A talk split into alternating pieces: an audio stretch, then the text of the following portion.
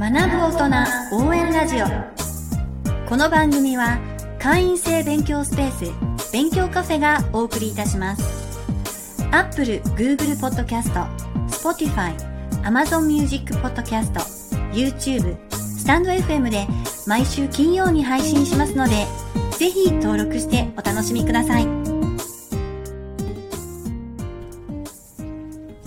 こんにちは。勉強カフェの山村です。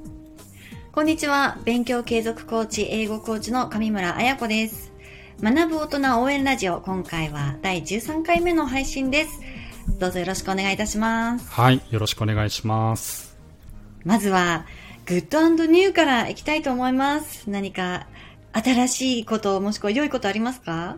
あのー僕あの趣味でこう、はいトレランって知ってます？あやさん。トレラン、聞いたことだけはあるんですけど、山の中をあ走そうるみたいな。ですそうです。そうです。山とかこう森とか、そういうこううん自然の中を走る、はい。トレイルランニングの略でトレランって言うんですけどもは結構それがいつだったかな？5年とか6年ぐらい前からはい。ランニングを始めたら、い。はい。こう最初はこう道を走ってたんですけれども、はい。そこからこう山を走るっていう方がより好きになって、ええまあ近くだとあの高尾山とか陣馬山とか、あの辺東京の近くの山を走るっていうのを好きでやってたんですが、はい。がコロナをまあ言い訳に ずっともうだからここ3年ぐらい全く走ってなかったんですけれども、はい。はい、でもうとんとご無沙汰してるなというふうに思ってたら、うん。まあ、たまたまちょっとひょんなことで、あのーあるマラソン大会にあのちょっとご招待いただく機会がありまして、そう走りませんかってあの言ってくださってそれでこう、はい。なんでもう3年ぶり？もっとかな、は4年ぶりぐらいに、はい、おー。10月にあのハーフのハーフマラソンの大会があるんですけれども、それに出場することが急遽決まっ決まった。ので決まったからにはちゃんと、あの完走しないとねいけないんで。もう本当ゼロからですけど4年も走ってないともう止まっちゃったのでもう一は回あのゼロから走り始めようかなと。まだやってないんですけどもちょっと 暑すぎて。これからですね。ちょっと暑いんで、暑すぎたださすがにちょっとこ確のね気温だと昼間は無理なんで。昼間は無理ですね。もう夜中朝か朝かはいちょっと頑張って走ろうかなというふうに思ってますそうですか。いうのがまあそうです。ねニューなことですかニね。はい。頑張るぞっていうとこですね。そうですね。まあこうやってねここでね言うともうやるしかなくなるので。本当ですはねい。使わせまてました。た続報を教えてください。確かにそうですね。何ヶ月がはい。後にねちゃんと走りましたって報告ができるように。はい。あ、じゃあ一応、あの、マラソン大会の目標をお伺いしていいですか？いやもう感想って言ったらちょっとあれなんで、一応じゃあハーフの自己ベスト更新ですかね。1時間、って言っても全然1時間58分ぐらいだったと思うんですけど、はい確か。はいはい。はい。1秒でも更新できるように頑張ろうとおいいで思いますす。ね。はいじゃあちょっと10月までそちらの。はい。そうですね。言っちゃったからには、はい、頑張ろうと思います。ますはい。では、ここからは学ぶ大人の皆様からいただいたお悩みやご質問について一緒に考えていきたいと思います。はい。今回は前回のテーマ、また不合格になるのが怖いという不安について引き続き話していきたいと思います。はい。はい。一応念のためにですね、前回ご紹介したご相談レター、もう一回読まさせてあい、ただそうですねきますね。。はい。はーい。国家資格試験を目指して働きながら勉強をしています。昨年は不合格となってしまい、今年再挑戦します。試験が近づくにつれ、また不合格なのではという不安に襲われ、勉強に集中できない、コミットしきれない自分がいます。というお悩みをうんい。ただいておりまして、はい。そうでしたね。で、あの、前回は、この試験の不安から、勉強に向き合えないような時に実践できる、まあ、すぐできるような具体的うなんちょっと不安軽減対策について、いくつかご紹介させていただきました。そうですね。あのー確かこう漠然とした不安に打ち勝つっていうために、まあ、はい視点をちょっと変えましょうという話をしまして、まあ、はい。要はこれまでこう積み上げてきたこと自分がやってきたっていうことに、まあ、フォーカスすることだったりだとか、もしくはまた逆にこう、まあ、最悪の未来ですよね、をあえてシミュレーションすることで、まあ、それをこう書き出してみることによって、あのまあ、最悪の、ね、事態をこうあらかじめ予測しておくっていうことで、あのこうそういったストレスを軽減できるよねといったような話をしました。はい、で、まあ、その上で、まあ、過去でもなく未来でもなくこう今にまあフォーカスして、うん、今やるべきことに集中しようという話を前回ですかね、はい、はい、ね、話させてもらいましたので、もし、あの、はい、まだ聞いてないよっていう方いらっしゃったら、ぜひ、12回目かな。12回、そうですね、はい、の配信を聞いていただければというふうに思ってます。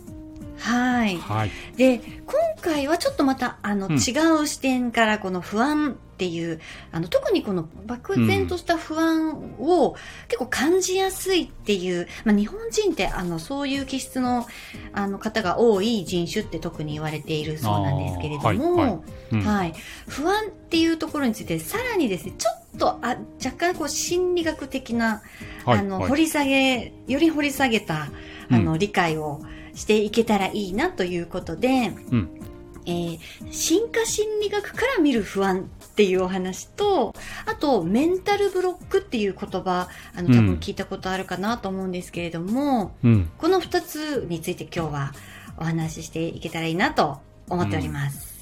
まあ、いろんなね、巷に流れるニュースを見ると、やっぱりね、結構こう、不安を感じるような、ね、最近だと物の値段が上がってとか、ね、治安がとか、いろいろありますけれども、ありますよね。まあ、そもそも何ですかね、こう、なんで人ってこう、漠然と不安にね、思ってしまうですかね。生き物としてなんかそういう特性があったりするんですかね。そうなんですそうなんです。あの考えてみればあの分かることかもしれないんですけど不安があるから、はい、あの危機を察知できる危機を回避できるっていう、うん、もう本当まさに生物学的にはそれですよね、まあ、確かにそうですよね。全く何の不安も感じなかったら、はい、もう行き当たりばったりで行動してしまってってことになっちゃいますもんねはい、でリスクを避けることもなく、うん、まあ、死んでしまうっていう結果につながっちゃうので、やっぱり生きていくために必要なのがこの不安っていう感情で、うん、あって本当は必要なも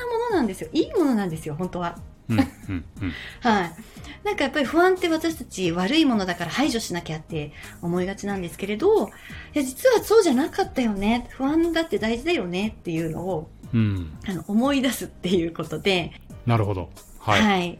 あの、期限を遡りますと、うんうん、やっぱり、えっ、ー、と、石器時代ですとか、あの原始時代。遡りましたね。そうなんです、そうなんです。なるほど。そこなんですよ。はいはい、まあでもその頃からそうですね、確かに。はい。うん、あの、原始時代の私たちは心を結構そのまんま生きてるそうなんです。今でも数千年ぐらいでは変わらないっていうことで、うんうんうん私たちの心心理、心とか体とかってそんなにその当時から大きくは変わっていなくて、はい。えー、まあ太古の昔、私たちが、あの、マンモスを追いかけて生きていた時代に、はい、ありましたね。えー、はい。やっぱり、いつ動物に襲われるかわからなかったじゃないですか。うん。茂みから何を飛び出してくるかもわからないですし、はい。天気がこう変わって急変して、まずはその影響でちょっと危ない目に遭ってしまったりとか、いうことがもう日常茶飯事だったっていうその原始時代に、そうですよね。はい。いい時代に生きてますよね、我々は。本当そうですよね。それ本当そうなんですけどもね。あの、ちょっとした怪我とか、ちょっとした病気でもう本当簡単に命を落としてしまうっていう時代だったので、うん、まあ、その時代はこの不安っていう、このセンサーがすっごい大事で、うん、ちょっとした環境の変化とか、まあ、空気の中で感じるなんか匂いとか音とか、うんうん、そういったちょっとしたものを察知して、違和感を察知して、こういう危険が迫ってるっていうのを、あの、想定して、警戒したり、慎重に動いたり、まあ、逃げたりですとか、備えをすることで、あの、生存競争を勝ち抜いてきたっていうのが、私たちの祖先なので、うん、ね、その末裔が我々なわけですからね。はい、そうなんですよ、はい、だから本当生きるために必要な感情なんだっていうのを、うん、はい、あの思い出すことでこの不安に対する不安みたいなところが、あの、軽減できるんじゃないかなと思って、ちょっと紹介させていただいたんですけれど。なるほど。あのー僕はあの、何年か前に読んですごく大好きな本で、あの、サピエンス全史って読んだことあります？あやさん。ご存知ですか？えー、知らないです。あのー誰だったかな？はハラリさんだったかな？っていう人がはい何年か前に出た本です。めちゃくちゃ売れて、僕も読んだんですけれども、はいあの、その本でも出てましたね。確かあの、認知革命って言って、ちょっとおぼろげなんで、もしかしたらちょっと違うかもしれないですけども、認知革命とか農業革命とか、まあ、要はこう、ホモ・サピエンスっていう本当人間の祖先が出てきてから、そこでこう、確か、あの、虚構あの、嘘を、要は想像ができるっていうのが、こう一つ認知の革命になって、そこから宗教が生まれて、こう、いろんな、あの、集団が生まれてみたいな話で、もうめちゃくちゃ面白いんで、もしよかったら、すごい長い本ですけれども、読んでいただけるとと思いますが、そこの中でも、確かそういうこう、やっぱりその不安みたいなのはい。があるからこそ、うん。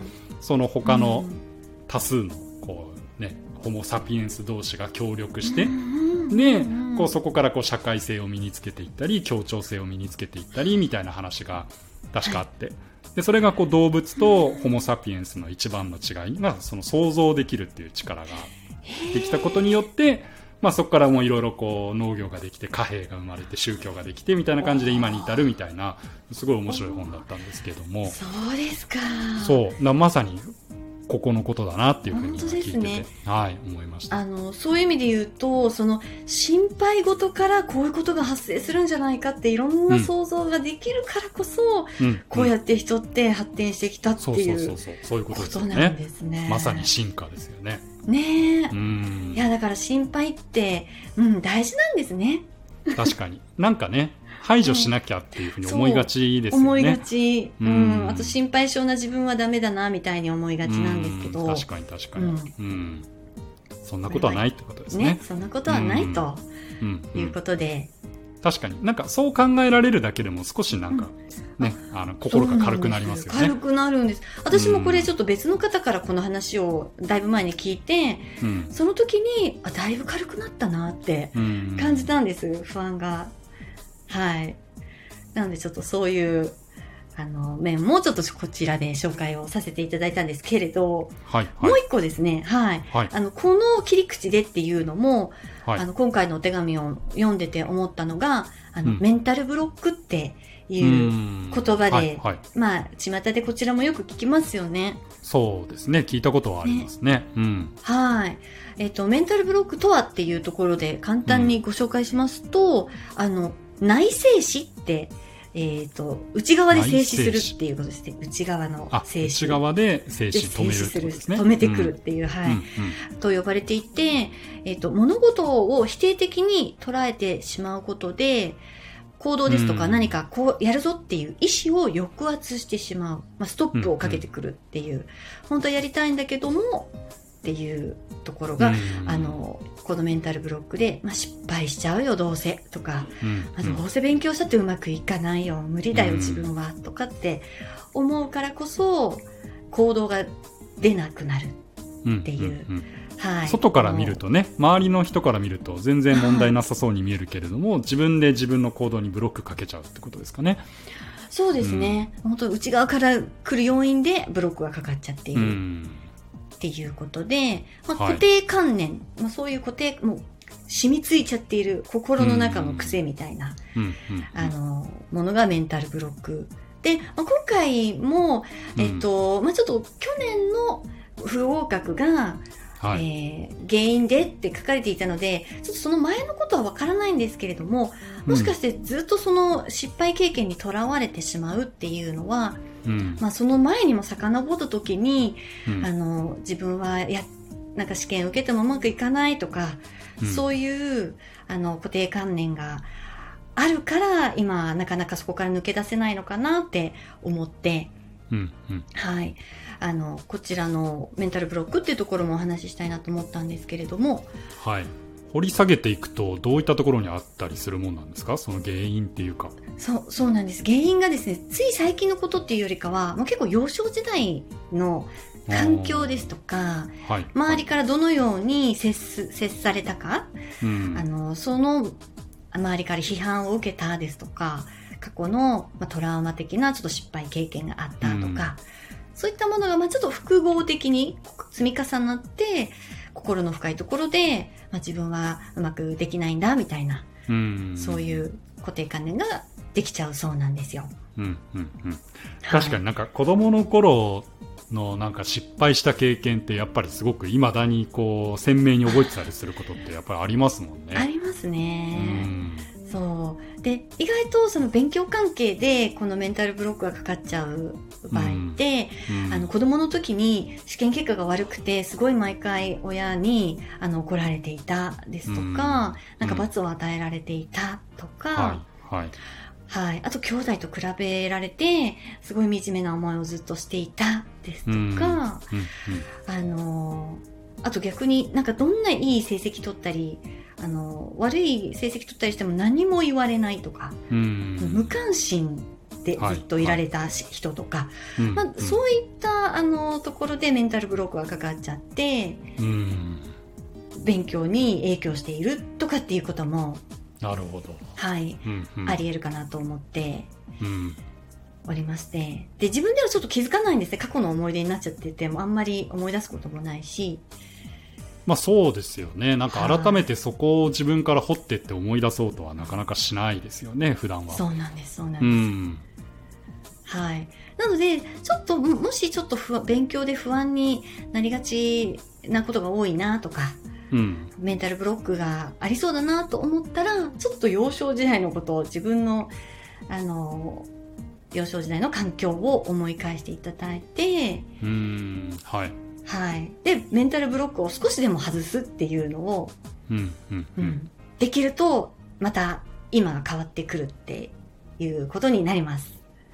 うんなんかそのメンタルブロックを、まあ、その幼少期の体験に原因があることが多くてっていうことですけれども、はい。なんかそのそれをこう自分で、はい。うん、やっぱり自分って結局自分のことをすごく主観でしか見れないと思うのではいなん。かそれを外すのになんかこう効果的な方法っていうかなんかこういうふうにやると外れやすいよとかっていうとやっぱりあ自分だけじゃなくて他の人のサポートみたいなところになるんですかね。はい。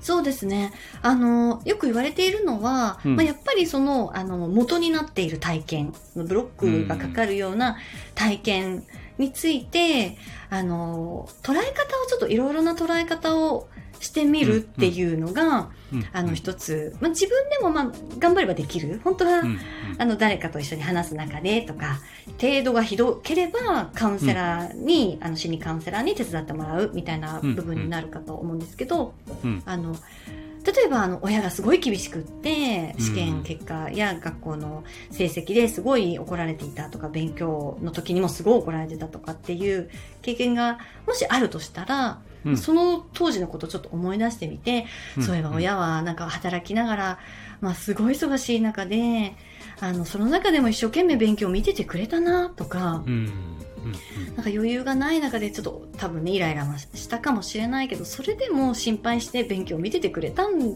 じゃないだろうかとか、うん。ちょっと違うあの目線でその当時のことを振り返るうん。ですとかね。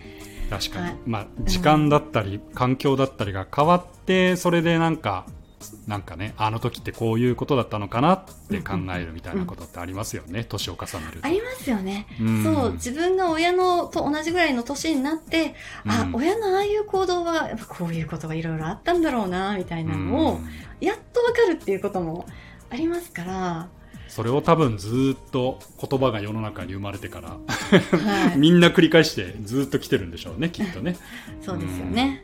うんはい。なので、ちょっと、あの、幼少期の、ちょっと辛いのであんまり思い出したくないとかってあるかもしれないんですけど、うん思い出してみて、あこうだったんじゃないだろうか、とか、うんこういうこともあったんだろうな、とかっていう、ちょっといろいろな想像を膨らませることで、うんうんはい。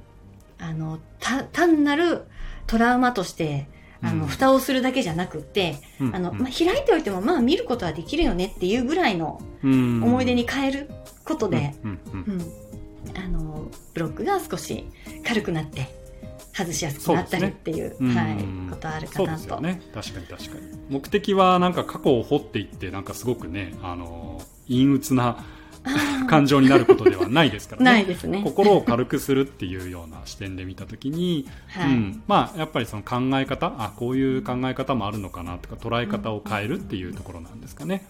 うん、そうですね。うんはいまあ、それでもこう一人じゃなかなか難しいって言った時は、まあ、そういうこう専門的なカウンセラーの方とか、はい、まあ、そういった方にまあ相談して聞いてもらうっていうことで、はい、まあ、気持ちも軽くなるのかもしれないですね。そうですね、うん、はい、えー、ということでちょっとまた長くなってしまいましたが、はい、まあ、あの今回も前回に引き続きえー、不合格が怖いというこの不安っていうところで、ここがちょっとさらにもうちょっと、あの、一般的にこう不安に対する考え方、捉え方みたいなところで、うん、えー、二つほど、はい、あの、視点を紹介させていただきました。はい。はい。